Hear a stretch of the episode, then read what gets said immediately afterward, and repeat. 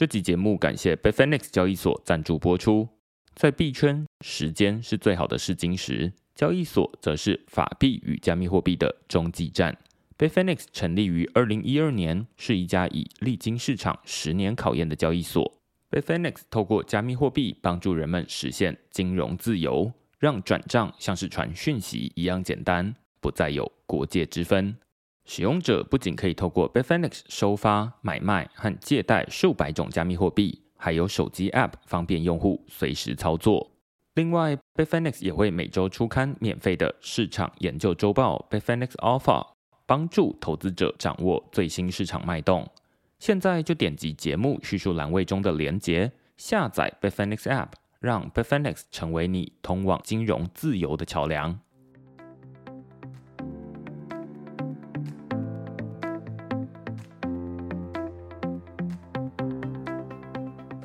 Hello，大家好，欢迎大家来到区块势的 Podcast，我是区块势的作者许明恩。那先简单介绍一下区块势哦，区块势一个礼拜会出刊三封的 email 给付费的会员，那其中一封就是你现在听到的区块势 Podcast。那另外两封我们讨论什么呢？最近我们讨论这个链上保险 Nexus Mutual 理赔 FTX 保护百万美元。这一篇文章主要在讨论的是最近这个大家都知道 FTX 日本的用户已经可以拿回他们本来卡在 FTX 里面的钱了。那最主要原因是因为大家会说啊，这个 FTX 日本他们里面的钱是分开管理的，没有被拿去利他这样子。那所以呢，他们的钱现在就可以被还回给每一个使用者。那对于不是日本的用户呢，其实也不是百分之百的人都没钱拿。有些人他可能在这个事发之前发现苗头不对，然后在链上有发现有一些保险的服务，那他就先买了一些保险。那现在其中一个保险服务叫做 Nexus Mutual，最近他们开始理赔。那目前呃我自己看链上已经赔了两三百万美金出去。那据说他总共会赔六七百万出去，就是有买保险的人了。那所以我们在这篇文章就在讨论说，哎，到底链上保险是什么东西？Nexus Nexus Mutual 这个保险理赔服务，它在它是怎么运作的？然后它拿谁的钱来赔给大家？那另外一篇文章我们讨论是 NFT 版税战争，Blur 挑战 OpenSea。那这篇文章在讨论的其实是最近一个新的 NFT 的交易平台，叫做 Blur。那大家都知道说，哎，过去 OpenSea 有点像是这种可口可乐一样，就是可口可乐是一个可乐代名词，那 OpenSea 它是 NFT 交易市场的代名词。那所以大家就会觉得说，啊，那反正只要提到 OpenSea，就知道你在买卖 NFT。那最近有一个新的这个 OpenSea 的挑战者叫做 Blur。那当然过去有非常多不同的挑战者啊，只是目前看起来就结果来看，好像都挑战失败了这样。那最近有一个新的挑战者。他们切入的路线不是说啊、更好的 OpenSea，而是专门为 NFT 交易者打造的这个交易平台。那大家听到这边就会觉得说啊，什么叫做 NFT 的交易者？好像不是只有收藏者吗？那其实还有一些套利的人啦。那他们被称为 NFT 的交易者。那只是我们在这篇文章就在讨论说，诶，Blur 它到底在做什么？那它最近它有一些代币空投可以吸引很多人的注意，但是我觉得。在这个空投的背后，更重要的是，他们两个代表的是不同的 NFT 的版税阵营。那所以，我们在这篇文章先讨论什么是 NFT 版税，然后再讨论说，哎，他们到底各自代表 NFT 版税的哪些阵营，到底是如何运作的？哈，那所以这是我们这周讨论的两篇文章。如果大家有兴趣的话，欢迎到 Google 上面搜寻“区块势趋势的势”，你就可以找到所有的内容了。也欢迎大家用付费订阅来支持区块势的营运。昨天我正好被邀请到这个正大的区块链研究社演讲，然后昨天正好有这个学生在提问的时候就问到一个问题哦，应该是几乎每一场我去大学演讲都会问到这样的问题，就是呃，老师，请问如果我不会写程式的话，或者是说会写程式，但是我要怎么进到这个区块链领域？那大家可能以前都听过一句话，就是天下没有白吃的午餐，我相信应该是没有白吃的午餐了，但是天下有没有白上的课程呢？现在可能是有哈，那我们今天邀请来的是这个 AppWorks School 的校长 Sherny 跟 Palace 的创办人陈品。那陈品相信大家应该算是蛮熟悉的啊，那我们就先请两位跟大家打声招呼。Hello，大家好，我是 AppWorks School 的校长 Sherny。Hi，我是陈品。对，那我刚刚其实不太确定，因为我自己也没有上过 EVERY SCHOOL 的课程。我自己会蛮好奇，就是我刚刚在说这种，它是一个白上的课吗？然后它是一个白吃的午餐吗？到底 EVERY School 对于大家来说是什么样的存在？好，嗯，我觉得先讲一下是不是白吃的午餐这件事情，我觉得应该不会算是啊。我们会说它是不用收费的课程，但是你要参加 Ever School 的课的话，其实你会需要付出的是没有金钱，但是你会需要付出非常多的心力在学习上面哦。所以回来我们简单介绍一下我们自己啊，Ever School 其实是一个我们是以软体人才培训为目标的培训机构。哦，那我们有一个很大的特色哦，就像刚刚明人讲的，我们是免费的。呃，另外一个很大的特色就是我们的课其实都还蛮扎实的，有些课程是要全职上的。那如果是全职的话，你就要花费非常多的时间。那如果像我们 Blockchain 区块链的课的话，是兼职上，但是它一个礼拜所需要你的学习时数还是有点高。那我们会有很多呃跟专案实做的演练哦，所以跟一般我们可能大家去上的课想象之中都是有个老师在前面教你哦。那但在 Edward School，我刚刚会说你会需要花费非常多的学习精力。的原因就是因为我们这边走的比较是翻转式的哦，那像成品是我们区块链课程的导师中的老师哦，我们在设计这课的时候就完全是翻转式的哦，就是不太会教你哦，你进来就是透过呃写专案，然后练习哦，从作作业中学习，所以这大概就是 Edward School。我自己在昨天啦，至少我在。遇到这种正大区块链研究社，因为我是负责他们第一堂的社课，然后看到呃非常多青春的大学生，然后他们都会很好奇，就是说到底区块链产业除了现在看到的有钱之外。他们还能做哪些事情？因为对于学生来说，就会觉得说啊，加密货币感觉好像是要先花钱，然后来体验这些东西。那于是就会想要问说，哎，那有没有什么他们现在可以写程式，然后或者是在可能他们也不是这种呃软体领域的人，那他要怎么进到这里面来？那当然，我自己在面对这种呃问题的时候。我不太确定有没有大家都知道，但是呃，我自己是从台大电子所毕业，那所以我之前是电机系，然后电子所。那我自己对于软体的兴趣是蛮不高的，说写程式的部分吗？对，我不知道两位对写程式有没有什么经验可以先跟大家分享啊？我先分享我自己也好了，就是我自己是从大学的时候开始学啊什么城市设计的课，然后反正就教 C 加加。老师就会出一些作业，那可能就是，例如说要大家回去写一个贪食蛇。于是贪食蛇可能需要一点年纪的人才知道，因为现在手机里面可能已经没有贪食蛇可以。有有有，我们都知道。哦，对对对，应该知道了，知道知道，是有用过三三一零的。对对对对对，就是三三一零里面就是会内建贪食蛇的游戏，反正这是一个作业。那于是大家可能回去会在宿舍里面，然后各自写程式，然后你就会发现有一些人他就是写的很快，嗯，然后就已经结束了。那有一些人像我，就是卡住的人，就想说，所以这要怎么开始？于是从那一次的作业一直到后面的每一次作业，你大概都可以看到，就是每一次的作业都会有人特别快，有人特别慢。我觉得这是一种工程科系的诅咒，我自己会觉得，就是你从此之后就知道说，哦，有人比较适合啦，有人比较不适合啦，然后我们感觉就是最后还是要抄他的作业嘛，那这种比较困难的事情还是交给他们来好了。那从此之后，你就会觉得说啊，那专业的事情要交给专业的来做，这是我自己对写程式的经验。可能是比较负面的经验，我不知道 Shirley 跟陈平有没有什么呃类似的经验可以跟大家分享。陈平应该是班上，如果是演算法，可应该是前面那一群吧？嗯，不一定，因为不见得很喜欢读书、写作业、考试。哦，对，对，我觉得敏安的经验应该跟我的印象算是蛮类似的。就说写程式，它毕竟不像是其他的，我们会认为人有兴趣的。就你可能从小会什么对钢琴，还是对画画，还是对什么打球有兴趣，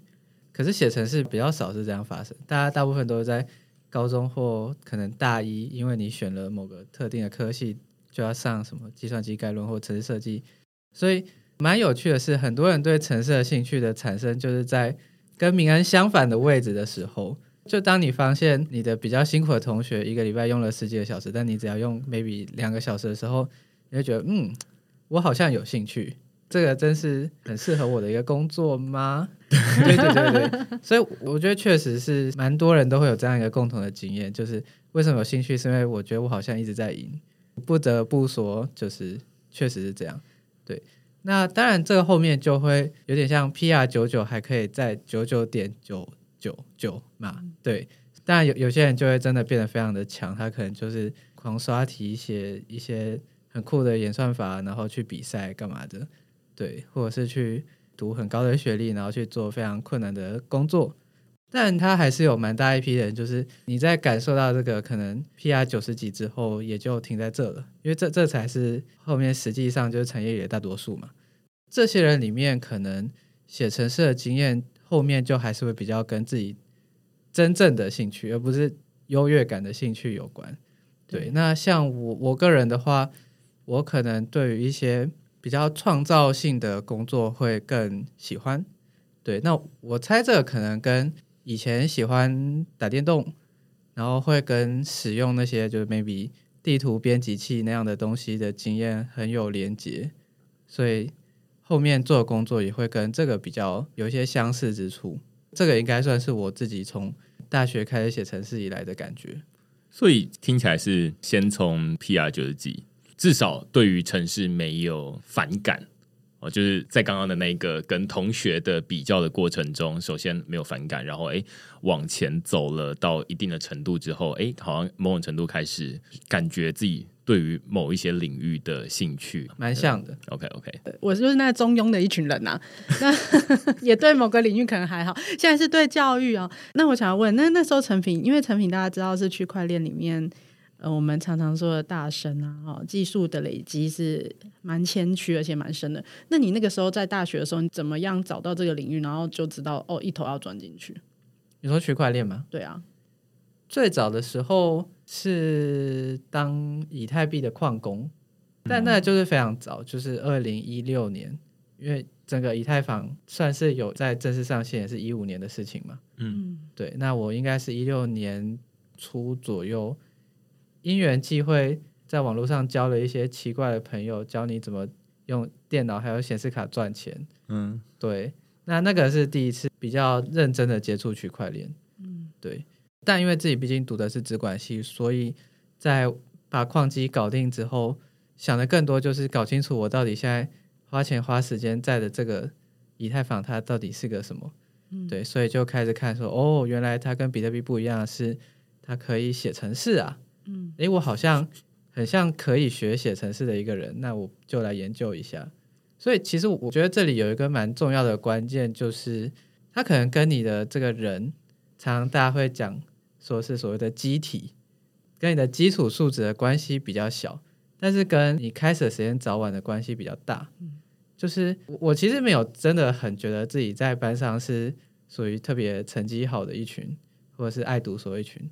对，但是。如果你有办法在这个技术刚开始的时候就学习的话，那确实是蛮有优势的。因为你即便没有真的是一个追根究底的人，很多技术都追得很勤劳，但是你会知道很多产业的现况，或者是我们用的工具它发展的脉络。嗯，那那个东西就会是一个很天然的优势，就是它不是说因为我很勤劳，它单纯就是因为我。当时因为好奇而栽入这个世界的比较早，对。哎、欸，我觉得知道脉络这件事情对于理解，尤其是 Web Three 这个产业蛮有帮助的。是，就你会发现说，过去其实也有发生过类似的事情，嗯、或者是过去的问题在哪里？例如说以太坊好了，我蛮惊讶，刚刚成品说的是，呃，他是先从据说挖矿可以赚钱。至少可以赚币，接下来才知道哦，原来以太坊跟比特币不一样啊。然后接下来才想说啊，那这之间的差异。于是知道了这些东西之后，有一种跟着以太坊慢慢成长。然后你知道说啊，它本来多难用。虽然完全没有用过区块链的人，你跟他说，哎，现在以太坊算蛮好用的。他没有办法想象那个现在的难用跟二零一六年的难用之间的差异。甚至那时候是完全没有钱包可以用，可能呃就是没有手机的 App 的钱包可以用。那甚至那时候可能 MetaMask 还没有出现在你的浏览器上面，那所以你需要用很多不同的工具来没错收发钱这样子。是那时候真的是要用一些 desktop app 或者甚至是 command line 来发交易。对，我以前好像在不知道什么学生的时候，也会听人家说啊，那感觉好像他在说某一个产业，呃，现在已经发展的很成熟了，很好用了。我一直都觉得说这种是客套话，就是觉得。这么难用，你怎么会说它好用？就是有点有点像现在区块链，就是这么难用啊！对于没有用过的人，就会说啊，这这么难用，怎么会有人说它好用？但是实际上，可能是他前面经历了一个更痛苦的年代，这样子。好，反正回来就是那个 Shirley 有没有这种写程式的？我刚刚有提到说，我就是陈品说的那一群中庸的同学哦，就是我跟陈品是同一个学校同一个科系的。嗯、那资管系城市相关的课，你就大概知道说。是会分两群，对不对？就像刚刚讲的一样，前面跟后面。那我就大概是前面那一段的中间的同学哦，所以我大概在也是就学的期间，我大概就知道说我喜欢写城市。那因为我年纪比较大一点，我在就学时期大概还在写 Web application 为主，所以我那时候其实没有接触到区块链。但是呃，我从那时候开始，大学毕业到真的进到。呃，业界工作到后面当了大概七八年、八九年的工程师，或者是比较资深的人之后，我觉得对我来说，写程式给我的呃成就感，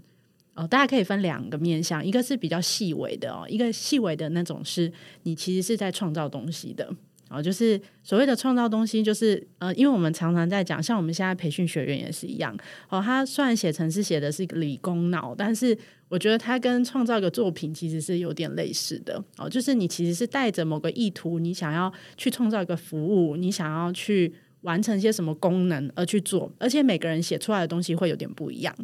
好，所以我那时候在这个过程之中，我其实还蛮享受这种感觉的。然后讲细一点，可能就是说，呃，因为我一开始第一份工作是做测试有关，哦，所以我会在。呃，后来当工程师真的回到，因为对测试没有兴趣，所以我做一年就换成当 developer。那真的在开发的时候，你会今天拿到一个功能的时候，我就会想说，好，那今天的这个功能我想要怎么写，我要怎么设计它，然后以及去想说，那有谁可能会用我这个功能？那有怎么样的情况它可能会坏掉？然后我就会先想得很清楚，再开始写。然后当我写完之后，release 出去以后，发现哎，测起来 bug 没有很多。我们不敢说我们自己写出没有 bug 的 code，可是通常会是，当你可以想得越好、越全全面，你就会觉得哦，我创造出来这东西好像品质很不错。这个是第一个。会有觉得有成就感的时候，那再来第二个有成就感是最大的成就感，也是比较引导我后来了呃职涯道路的是，当你这东西放出去，如果你在的公司你写的软体服务是有人使用，我觉得区块链应该也是有一样类似的哦，因为它后面加入的人就越来越多了。如果它今天是一个冷门的。哦，比较没有那么高专注度的，那兴趣度也会降低哦。那当我们开始用我们写的东西有人用，然后你就发现，哎，真的有使用者啊，不管是好的回馈、不好的回馈，然后你真的好像在为他们创造一些价值的时候，你就会觉得，嗯，他给我的成就感会大于我把扣写得很漂亮、很漂亮的成就感。对，所以就是那种对到使用者的那种感觉，是我很喜欢的。刚听起来就是，刚刚陈品他也蛮喜欢创造东西的，某种程度，呃，其实应该是当开发者，对，绝大多数是会喜欢这种，哎，我开发出一个功能或者是一个产品，然后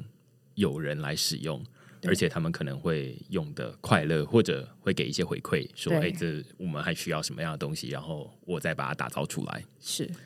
我觉得虽然我不是很喜欢写程式，但是有时候你在学校。被迫要做这件事情的时候，那我正好跟 Shirley 在这一开始在做测试，我研究所在做测试，然后反正就是想办法把人家已经写好的 App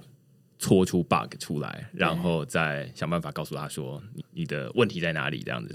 虽然我没有看过你的 code，但是我知道这里有问题，类似这样子。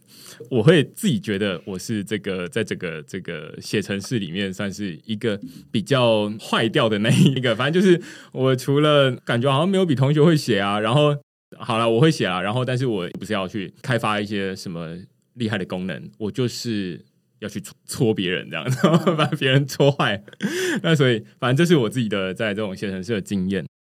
但是我就反过头来会蛮好奇，刚刚我们在前面介绍 AppWorks School，它是一个呃以培养软体开发人才为目的的一个可以说是学校吗？嗯、呃，对，我们可以说学校或是培训机构。嗯嗯嗯，大家在这里面，你会说大家在这里面可以获得什么样的东西，或者说？什么样的人会进来？然后他们通常是在什么情况之下进来？是学生吗？然后是毕业了吗？然后他在这里面进来跟出去，就是 input 跟 output 是什么？如果中间这是一个方圈的话。真的很很城市。好，那我要说我们的 AppWorks School 可能有多个 function 可以跟大家介绍一下。就是呃，我们一开始我们是二零一六年成立的，我还是稍微讲一下古。二零一六年成立的时候，我们其实最著名的，最为大家所知的是我们的呃 Coding Bootcamp 哦，或是我们可以说它是城市训练的转职班。哦，一样都是免费的，但是参与的人多数都是非资讯相关背景的。好，台湾其实有非常多想要进入到这个行业，然后这要回归到我们教育体制啊，就是我们的教育体制有时候大家在刚开始大学选科系的时候没有按照自己的兴趣探索嘛，所以很多人真的在毕业以后，你进到你原本科系的工作以后，你就发现其实好像没有那么有兴趣啊，或是说那一个行业它有它的天花板在。所以就有蛮多人，他们其实有这样的需求，希望可以去寻找更好的职业选择。哦，所以我们那时候做的 Coding Bootcamp 就是在寻协助这一群人。哦，那这一群人他们是对软体工程师这个工作他有研究，而且发现自己有兴趣之后，他们就会来参加我们这边的培训营。因为他是一个本来没有这样专业背景的人，要到变成有专业背景。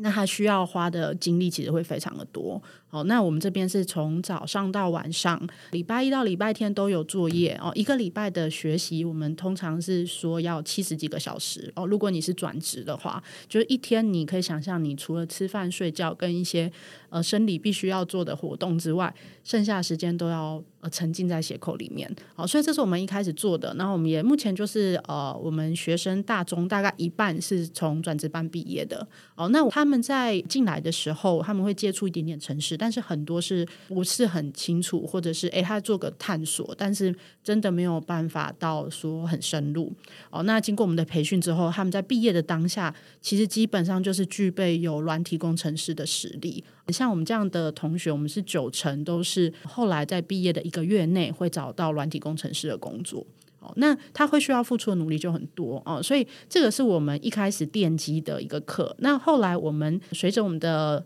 扩大哦，资源也比较多，我们就把触角往两边哦，把你把它想象成软体工程师的职涯，如果是一个宽的，有前面后面的话，前期的话就会像是在学校哦。我们现在有针对大学生的 Campus Program，因为 Campus 其实，即便你说像我跟陈平，陈平算是非常快就找到自己方向的哦。那像我那时候我就修课啊，老师叫我们修什么课，我就修什么课。我对于未来自己要做什么事，其实没有太大的理解。那即便是我要推这个 campus 的时候，我那时候想说，哦，十几年是这样，说不定现在已经不一样了。那他们没有这需求，但一问，好像大学生还是迷茫的很多。嗯，哦，即便我现在是这个领域，或者是我想要进入这个领域，但我对于我未来的工作，我还是没有很有兴趣。那我们就想说，我们既然是站在软体工程师、软体产业的这个人才培训，又那么贴近业界，所以我们就进到校园，会希望说可以给这些同学们一个机会。呃，提供他们这样子的课程，当然他们会在这段时间会辛苦一点，因为他学校有作业，啊，来我们这里也要学习。但至少他可以透过这样的机会了解说，哦，写程式大概是你在业界可能会的写程式会是长什么样子哦，做的专案会是什么，用的技能会是什么样哦。那可能会有一些参访啊，让他们知道啊，软体产业原来是这个样子哦。你会对自己未来的职涯会比较有想法。哦，那我们也希望他们有想法，可以看得清楚一点，以后回到学校的学习会更有动力。那另外，频谱的另外一边哦，就是针对工程师哦，就是假设你已经有一点基底，或是你本来就是软体工程师，我们有在职训练的。像我们的区块链就是针对有软体工程师背景的学员呃办的哦。那我们同时的还有类似的有 automation test 自动化测试，或是我们之前有办过资安的，或是呃 system design 系统架构相关的哦，那都会是需要，就是这些课就不是初阶入门，它是比较进阶。那你在业界要找到这样子一个专门的领域，有的时候还是比较不容易啦。那我们是一个。就是希望可以协助我们找到这业界里面像成品这样子啊，它它有一定的深度，那希望也可以带给其他的工程师，让他们如针对有兴趣的这个领域，他可以跨进来这样。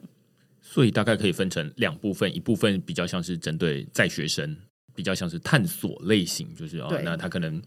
选的是这个中文系，但是他不一定真的对，呃，他可能同时也对这种写程式蛮有兴趣的，是，所以一部分的课是为了他们开的，然后另外一部分是他本身就已经呃对写程式已经有一点了解了，然后他可以来这边学习特定的领域，有点像刚刚陈品说的，就是你已经对于写程式不怕了，但是我现在只是想要知道特定的领域，类似这样子。对，是是在专深于某一个特定的领域，可能就是那个领域里面再深一些这样。了解。我刚刚就是 Shirley 有提到，就是说现在在这个 Apple School 里面有专门为区块链开的一门课。我觉得这是很多，尤其我自己在演讲的时候，就是很常会被问到两种问题啊。一种其实也跟 Apple School 遇到状况蛮像，就是说。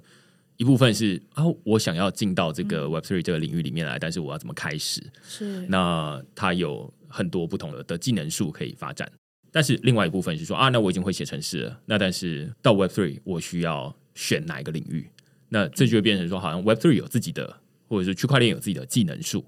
我自己蛮好奇，就是说，到底区块链如果要说要进来，然后要输出变成是一个可以直接跟职场接轨的一个软体工程师，他需要具备哪些技能？然后，尤其你，你应该是在座，就是我们在这个录音里面离学校最近的人。哎呀，真真是敏感的问题。对对对，如果你要问很实际的，就是如果今天有一个人想要当区块链工程师，他要会什么技能，就是 hard skill 的话，那其实应该是可以稍微枚举一下啦。就是你可能基本的就是区块链的科普要看一看啊。所以像是区块式的文章看一看啊，真的要看一下。然后再来可能会被期待要会一些就是 coding skill 嘛，对，因为那个那个就是工作真的会需要的，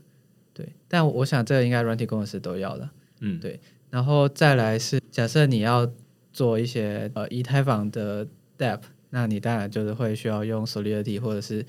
呃 Frontend 的话，你需要会 Ethers 这种就是很很特定的，对。那可是，如果你要讲的是说，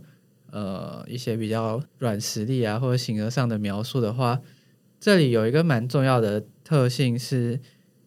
第一个，它领域知识比较杂一点。你你在早期时候就会看到有些人说，区块链学起来很像古希腊哲学，就是你你什么都要会一点，你要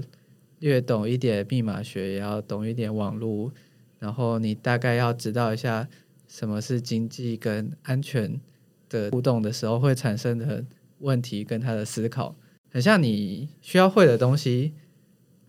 很多，虽然每一个不不一定要到很深，但你都要沾一点沾一点，对，所以它长起来会对比较像是一个通才的样子，对。那除此之外的话，我觉得可能更重要的是，虽然区块链也好多年了，但跟更古老的。软体细分的领域比起来，它还是相对新一点，所以它更新的频率仍然是蛮快的。所以有没有办法持续的学习新的知识也挺重要。对，就是我我觉得比起你现在到底会了多少区块链知识，可能更重要的是你有没有办法保证你每天的学习量是够的，速度比位置重要。因为我之所以会这么问哦，最主要的原因是因为我猜会有一些人，他们可能还没有这样的动力去报名 Apple School，但是他会想要有一种先预览哦，知道说如果我去了会发生什么事，会不会哦我去了发现啊，其实跟我在学校修的智慧合约课程，呃，例如说这种呃正大开的这个成功老师开的课程，我觉得哎一样，或者是说呃，我在这个里面到底会发生什么事？我会学到哪些东西？这可能当然最后变成要嗯摊开那个课纲出来 这样子，但是可不可以给大家一个想象？就是例如说啊，刚刚大家已经知道说哦，要报名区块链课程，它至少需要一点呃软体工程的技巧，就是呃基本的你是需要的，而不能完全没有，然后你是来这边探索，这是至少不太符合现在开的课。那但是接下来会发生什么事？怎样会是一个你觉得可以的区块链的工程师？然后在这个课程里面，如何去赋予他们这样的能力？我觉得，如果以 Edwards Blockchain 的 Batch 当初在目标设定上算是蛮明确的，你大概要有一些 Application Layer 的知识，就是简单的写 Solidity 那些的，然后 maybe 是。一些工具，如何写 test，如何把你需要的的这个建设环境布起来，然后再加上一点呃对于 EVM 的了解，对，就是哦 EVM 指的是呃 Ethereum Virtual Machine，就通常指的是你在以太坊上写 app 的时候会碰到直接互动到的环境，对，那它就跟你一般写不管是 Web App 或者是 Backend 有那么一点不一样。对，所以目标蛮明确，就是要让你成为一个就是区块链的 application layer 的工程师。对，然后你要可以很实际的学会怎么样在这样的环境里面写出一个合理的程式，就是不要因为对于领域知识的不了解，犯下一些会上新闻的错，那就不好了。对啊，所以像是利用资源的效率在区块链就蛮重要的。然后安全性也蛮重要的，这个东西它因为目标设定很明确，所以呃发展的技能所也很明确。但其实我们讲到区块链工程师的时候，有些人可能紫色的是呃密码学家，或者是他要去做一些更仰赖一些基础科学知识的，比方说他要去设计节点啊，他要去做所谓的 Layer Two Rollup 或者是什么呃多签钱包的设计。对，那这个东西它。的 skill set 其实会很不一样，那基本上选的不是这条路。懂？我觉得这样好像蛮清楚的，因为至少会呃切得出来说，呃，到底什么叫做区块链工程师？嗯，在这边区块链看起来是蛮重要的，因为它会跟，例如说啊，我们在管，如果我们平常在写城市，它主要管的是资讯的资讯流怎么跑。那但是在区块链上面，常常要管的是金流怎么跑。那于是钱怎么移动，跟资讯怎么移动，就会有一些不太一样的地方，或者刚刚说就是还会有这种呃资源管理啊等等的问题。那所以你必须要先理解说啊，那区块链它的基本的概念，所以你刚刚前面会说会有一些背景知识，你可能需要了解，你才会知道说啊，那在上面开发一些比较像是应用，提供应用的时候，你才不会犯一些会上新闻的错误。对，OK。你可以举一些什么叫做会上新闻的错误 举来说，就简单来说就是坏掉嘛。因为其实基本上我们在开课的时候，前面两年就是 DeFi 跟 NFT 的牛市，所以区块链应用的可能大概八成或九成指的就是如何写 DeFi App 或者是发 NFT。那会上新闻的错大概就是你的智慧合约有一个漏洞，然后钱钱就不见了。大家的钱钱就不见了。对，大家的钱钱就包括团队的或者是呃 user 的，嗯，对。然后 NFT 的话，呃，也蛮类似的吧，就是你你可能会写出有 bug 的合约，然后导致这 NFT 可能在转移的时候有问题啊，或者甚至是 mint 的时候有问题等等的。所以这个大概是给大家一些。概念就是说，知道说，在这个区块链的课程里面，大概会有哪些东西啊，或者说跟现在你本来就已经呃学会写程式了，那到底有什么不一样？但是我们刚刚录音的一开头哦，就是在可能还没开始录音之前，我们在跟 Shirley 有讨论到，就是说现在要提供区块链培训的课程，其实蛮不容易的。对，很重要的一个原因来自于。导师对，导师在哪里？类似这样，你要不要说一下？就是说，开这样的一个课程，到底会遇到什么样的问题？然后，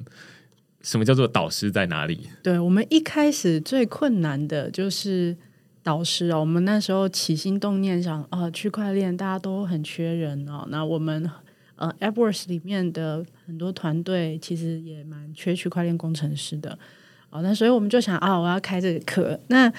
但是你知道，在这个领域里面就已经很缺人了，然后大家厉害的大家都很忙，嗯、所以那个导师其实也非常难找啊。所以那时候。我就有去找诚品哦，拜托诚品一下，就是诶，可不可以帮我设计一个呃，我们来从种子导师开始培训起哦。那那时候我们还有另外一位导师的导师哦，叫西西啊，西西跟成品两位一起来设计这个种子导师培训哦。所以就先从种子导师开始哦，就是一开始就有开宗明义的讲说，我们希望可以让这个课程培训更多的呃。区块链的工程师，那但是我们现在要找的是导师的训练。那时候就一直跟他们说啊，这个你训练出来的人啊，一定是你们公司也要用，而且你还要觉得他未来是很可以引导的哦，可以去设计出好的课程的。所以那个时候就一开始就是从种子开始哦。那我们现在其实种子导师已经结训了。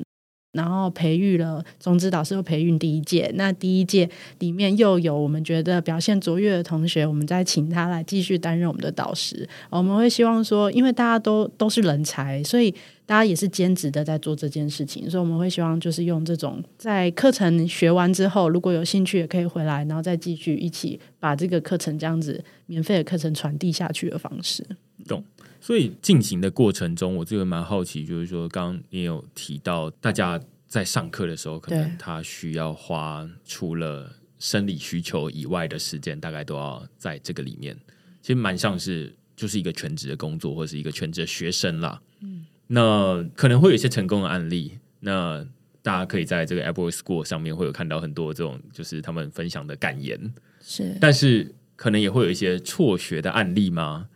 哦，对，会有中间失败的。以区块链来说，如果是我们的区块链课，因为他们是软体工程师，所以他们是兼职的做。哦，那兼职的话，最困难的中间有可能会没有继续的，就是他的工作跟这里的时间的配比没有办法哈，还再加上自己的生活，因为每个人的生活状态不一样，因为他可能在工作之余，你就要分配蛮多蛮多的时间在写作业的。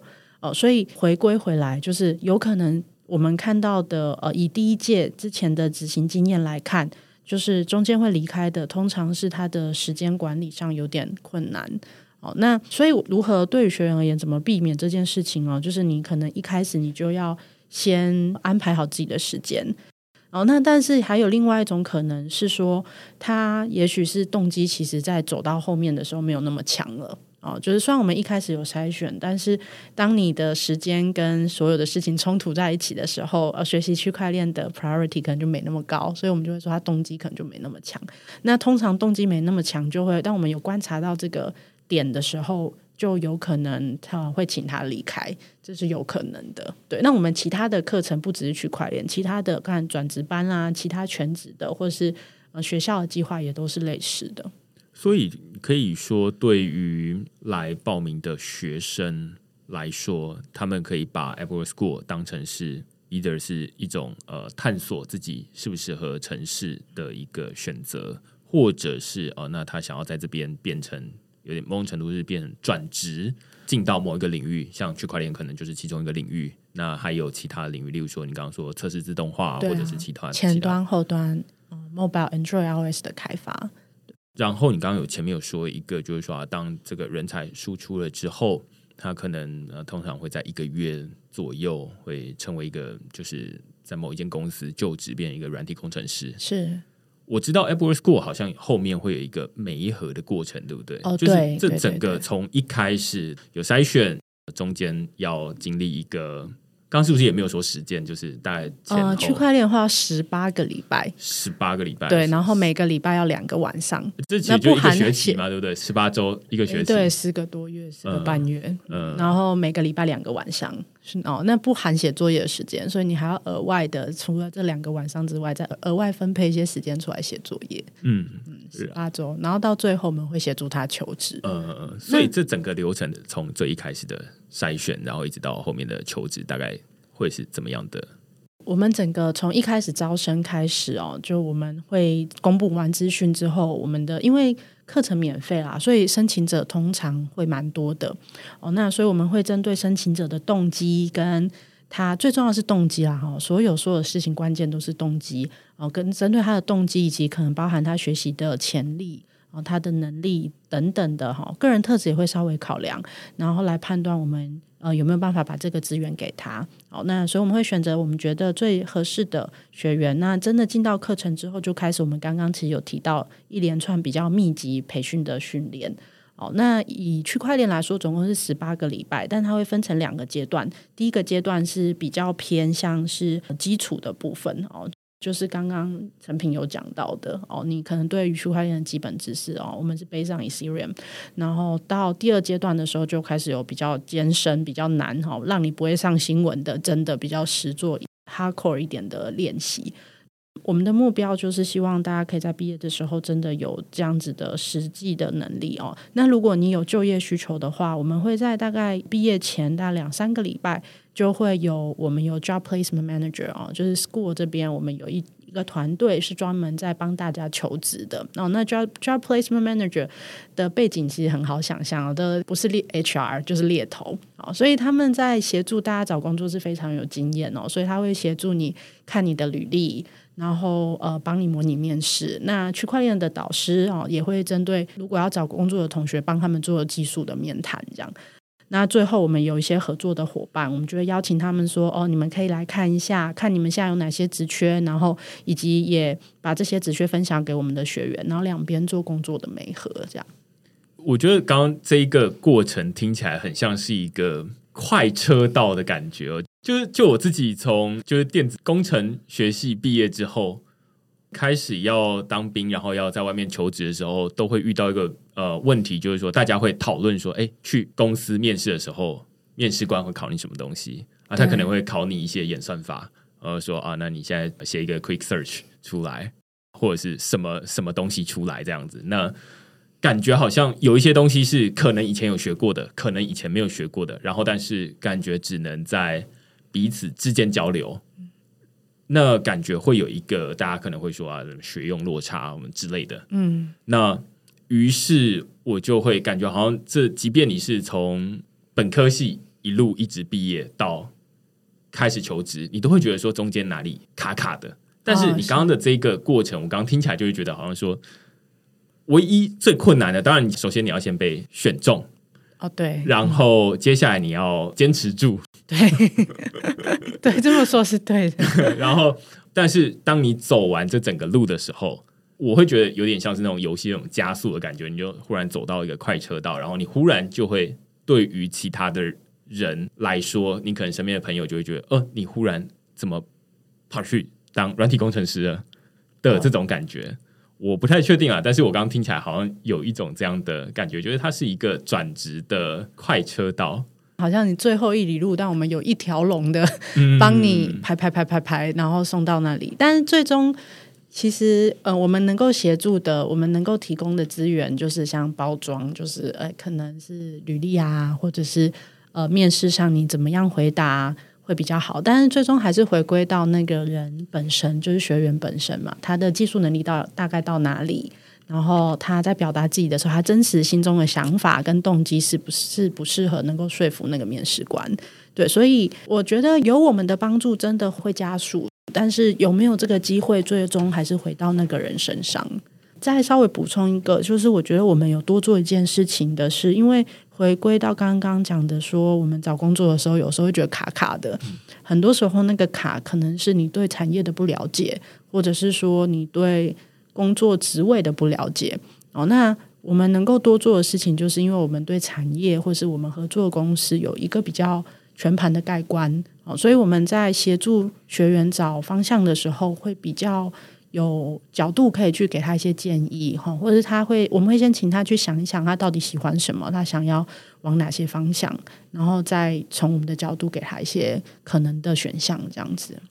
我会蛮好奇说你会怎么说，就是在这边上呃 Apple School 的内容，跟他如果自己自己在学校里面就已经，如果他是学生啦，或者他自己在网络上面有一些自学的资源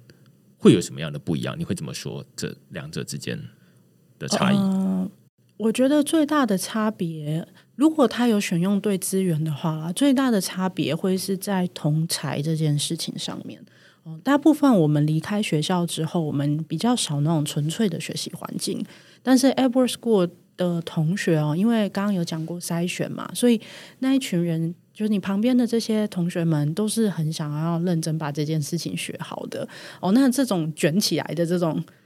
动机跟那个速度感，其实是呃很多学员跟我们反馈的哦。就是那个氛围，就是大家都好认真，大家都要冲哦。假设你今天不是本科系，你要转职，大家就一起拼哦。那如果是区块链也是一样，我们就是对这个领域想要掌握它，大家就会一起努力。那个氛围会加速很多哦，就是会让你的呃成长。当然，它会很累啦，因为人是有极限的。但是至少在你的动机面向上面，跟步调面向上面，大家会。一起督促彼此哦。那如果你中间觉得压力很大的时候，他的同才之间的安慰也很多。那另外一个面向就是，我们像我们刚刚讲到的，School 的资源也会是一个蛮大的的不一样哦。因为 School 的资源就是我们有呃我们的导师啊，像陈平这样子的导师。还有我们的校务同仁，我们的校务同仁也是一样，很多是 HR 背景或是老师背景哦，他们会在旁边协助大家的学习。如果你有遇到什么卡关的时候，或是每个人的学习他都有盲点，都有可能有不好要改进的地方，或是他特别擅长的地方哦，那我们要怎么样让大家集体的学习效率是好的？这件事情也是 School 这边有资源在。希望可以协助同学们的，然后到你真的要就业，呃，我们的合作公司非常的多，那可以协助大家看你的兴趣是哪里，然后看那间公司目前有没有缺人，哦，那那所以这个这个面向应该也会是自学比较不一样的。接下来会想要问陈品的一个问题是说，就你对于现在网络上面可能有一些区块链的学习的资源，可能有一些网站会有提供。零散的不同的内容，那 Edward School 区块链的课程，它到底扮演什么样的用途？可能是先后，可能是啊，你先看完某些东西，然后你再来上这个课，感觉你会更有帮助，或者是怎么样的一个组合？它到底在你认为的学习的地图里面扮演什么样的角色？Edward School 的这堂课，你可以说它是一个索引，它帮你把你可能会需要学习的一些零散的。的资源都整理好了，给你一张地图。然后更重要的是，呃，就像刚刚雪莉讲的，它设计上比较像是一个翻转教室的形式，所以可能有少数一些比较困难，或者是网络上资源比较少的题目，是可能导师会带大家去研究的。但大部分都是把时间留给学生自己。那不管是实体的，或者是交作业的所谓课程内容。都是帮助大家去检视自己有没有很好的学会该学的东西。对，所以第一个重点就是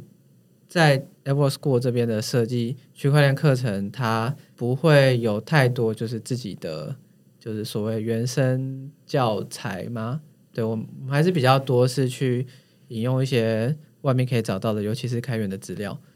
但是你如果自己学的话，可能首先第一个就是你不见得有办法找到品质好的资源，那这里当然给了你一张地图，就可以让你少走冤枉路，少点一些可能写的很烂的，或者是写的没有很烂但过时了的教学嘛。嗯，对啊。但我觉得更重要的其实还是在说整个课程的设计上，可以确保你在学完之后是确实有得到一些东西的。嗯。对啊，因为毕竟可能网络的那种软文，你看看过去就算了。但是讲到写程式会不会写，其实你把文章看过一次，可能就是不够的嘛。你要真的有一些题目啊，然后甚至是老师帮你改啊。然后我我觉得可能还有一个是，虽然上这堂免费的课，但你会有这个想要把保证金拿回来的压力，你也会就是 我得说这个东西还是。蛮重要的啦，就是我们肯定有办法让一个就是学习能力跟动机很强的人自己一个人搞定一切，这种无师自通的小朋友也很很多嘛，对。但如果你希望可以品质跟数量兼顾的让呃比较多一点的人就是掌握这个技术的话，那我得说，就是这样的一个有架构的学习方式还是蛮重要的。嗯。Shirley 跟成品都有提到翻转教室的概念，我刚刚忽然就是听到，虽然感觉好像到了尾巴在讲这件事情，但是感觉要不要补充一下翻转教室的概念，在这个 Everest School 里面的应用到底是怎么样？翻转教室的概念大概是我们不教学，然后最主要核心是透过我们设计的教材跟功课，让大家实际的演练，透过实际的演练来获取这些我们希望大家学到的知识。哦，那翻转教室难处在于说，你到底要出什么样的方向，以及说，诶，在他不会的时候，他就要去写，大家有时候这个心理障碍是高的。好，你要想办法去，嗯、举例来说，哦，我们的课。可能出的作业，第一个一开始看，可能不见得他知道。哦，很多人会说，那为什么你不多给我们一点提示？哦，或者是说，你怎么不就直接把那个解决的方式告诉我们？要让我们这样子就去查，这样子的去学，这样子去研究。但是我们呃所谓的翻转式，就是在于那个查询跟研究的过程很重要，不只是希望你学到那一个内容而已，会是希望你知道说。你到底要怎么样去找到这个资源？怎么样弄懂它？然后真的转换出是你可以学的哦。那当然，以区块链来说，我们呃有一些真的像刚刚陈平讲到的，有些阶段真的难呐、就是有时候翻转是你完全把它放生，它还真的写不出来。所以导师在这时候就会再多一点介入哦。那但是这个核心概念不会变。那它所导致的成果，就我们现在所看到的很多时间点，都是我们的合作公司会给我们一些回馈嘛，会给校友表现的回馈，他会说，诶，从 school 这里毕业的同学有一个特质，就是他们很习惯呃去接受不一样的挑战啊，因为你是翻转式学习的环境里面，就是很常拿到这种你根本就不知道怎么写。但是我会告诉自己说，没关系，我现在不会，但我等一下晚一点我就会，我试完我就会了。然后这种不怕挑战的这种态度，在我们这个环境里面，很多的校友身上是可以看得到的。我觉得刚刚 Shirley 说的这一段，我自己很有感觉，倒不是说在写程式上面，我是在研究题目上面。我自己从学校里面一直都不算是一个成绩很好的学生。其中一个很重要的关键在于，我不是很喜欢看课本，嗯，就是我不喜欢老师告诉我说这个东西，然后我们学，然后之后要考。我比较喜欢有点像现在自己在写文章，就是反正我先设定一个题目，我不知道它，但我先去研究，研究完之后，那我就好像对这个东西有一点理解，可能最终可以回过头来变成一种老师在教别人的这种感觉，对。我自己一直都有在想，说我是不是不喜欢读课本，但我喜欢写课本，就是我喜欢自己去研究一个不同的东西。但我觉得这就跟翻转教室的概念有一点点类似，就是它不是在教室里面先教你某些东西。然后，哎，这个东西怎么解？然后，尤其老师都很喜欢说数学公式很漂亮，然后就会想说这漂亮在哪里？就是 看起来蛮丑的。那但是如果你有自己去研究，然后研究完之后，哎，得到那个公式，你可能就会理解老师所谓的漂亮到底在哪里。这样子。对对对。那所以我会觉得这比较像是翻转的概念啊。然后我也觉得把这套方法用在自己写文章，然后做研究上面是蛮有帮助的。那我相信，在写程式里面，尤其在 Web3 领域里面，就是常常会有这种新的 DeFi、NFT 很多不同的应用出来。那你常常都要遇到一些你没有遇过的问题。那用这样的方式开始学，可能会蛮有帮助的。我猜了。那你有要补充吗？还是我有个想要问成品的，也蛮多人问我，可是我没有一个标准答案，我有点不太知道这个题怎么回答。因为像我们的课程是以工程师为主，很多人会问说，他从 Web Two 想要转 Web Three，他需要注意什么事情，或是在技能面向上有没有什么不一样？我觉得我刚刚有讲到最关键的一个，就是你如果做区块链的工程师的话，可能要求的持续学习的强度会再高一些。嗯，对。然后我最近有一个想法是，现在的软体也蛮发达的，已经会分成前端、后端，然后可能还有 App 对。然后有 DevOps，但古早时期就是可能现在已经四五十岁的那一批工程师，那个年代就只有软体工程师这样一个职位。对，就你你会写软体，你就可以写这个软体跟那个软体。对，所以我觉得核心上还是共通的啦。然后反而是现在因为软体业太成熟了，然后你会长出所谓的纯前端、纯后端。对，可是区块链还没有到这个阶段。嗯，所以如果你是一个符合古早定义的软体工程师，你什么都要可以做的话，那你做区块链大概不会有问题。嗯，那你如果会觉得很卡的话，呃，虽然这样讲有点不好意思，可能是你一开始学写程式学的有点太窄，窄了，太工具。那这个东西当然你还是可以补足啊，就变成说你去 catch up 一些区块链的东西。如果你要问说它真的什么本质上的差异的话，就是你一开始就觉得自己是个软体工程师的人不会碰到这个问题。对，嗯、但你如果曾经是一个纯 Android 或者纯纯 Front End 的话，那可能会卡。那那那个心态的差异就就在于你会不会觉得所有的软体都是你可以写的。了解，对，就是在心态上不可以自我设限。嗯，我想要多补充一个问题，就是基于刚刚 Shirley 刚问的这个问题，我就是大家都会说区块链它去中心化，那在写去中心化的应用的时候，跟写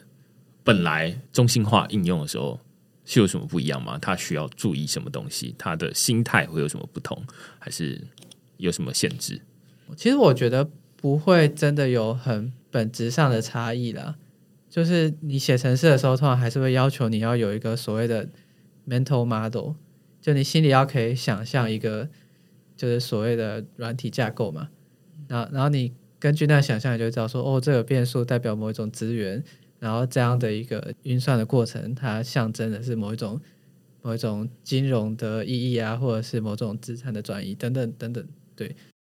但你如果是讲说实际写程式有什么差的话，那我觉得会是我前面讲的，就是倒不是真的有去不去中心化问题，比较是你用去中心化的平台做应用的时候，你的计算成本是非常非常非常高的。对，那你在设计上就会需要把这个认真慎重的纳入考量。好啊，那今天就非常感谢 Shirley 跟陈品来讨论，就是 Apple School 的区块链的课程啦。当然，就是我们呃录这一个，很明显的不是为了他们要招生，因为他们才刚招生完啊。对，我那时候接到的时候想说啊，差那么一点点就可以 meet 到招生期。对，但呃，反正就是我觉得这是一个他们已经开了第二个 batch，对，现在正在走第二个 batch。对啊，所以如果没有意外，说不定大家可能可以期待之后可能还会有第三个 batch，嗯。但是它就是每一个 batch 都会有一段时间，像刚刚说的会有十八。个礼拜的时间了，所以、嗯、呃，他大概不会是大家听完之后马上就会发现说啊，又开始招生了，可能不会是这样。对，那诶，如果你接下来会觉得说啊，那你对于区块链这个领域蛮有兴趣，尤其现在熊市，大家都说熊市要 build，那所以很适合现在在开发一些什么样的应用？那现在可能是一个不错的时机，而且大家如果有在听区块链的 Podcast，可能每一个这个来宾，他们可能或多或少都有在招工程师。大家可能每次我最后问他说：“哎，有没有要招人的时候？”他们都会说：“哦，那我们缺工程师。”呃，给大家当成一个参考啦。那如果哎，你接下来想要转职的话，或许你可以考虑就是 Apple School 上面的区块链的课程，或者是其他的课程。那今天就非常感谢 Shirley 跟陈平来跟我们讨论这个主题。如果大家喜欢区块市制作的内容的话，欢迎到这个 Google 上面搜寻区块市，然后也欢迎大家用付费订阅来支持区块市的营运，呃，让我们制作出更多你喜欢的内容。那我们就下个礼拜再见喽，拜拜，拜拜，拜拜。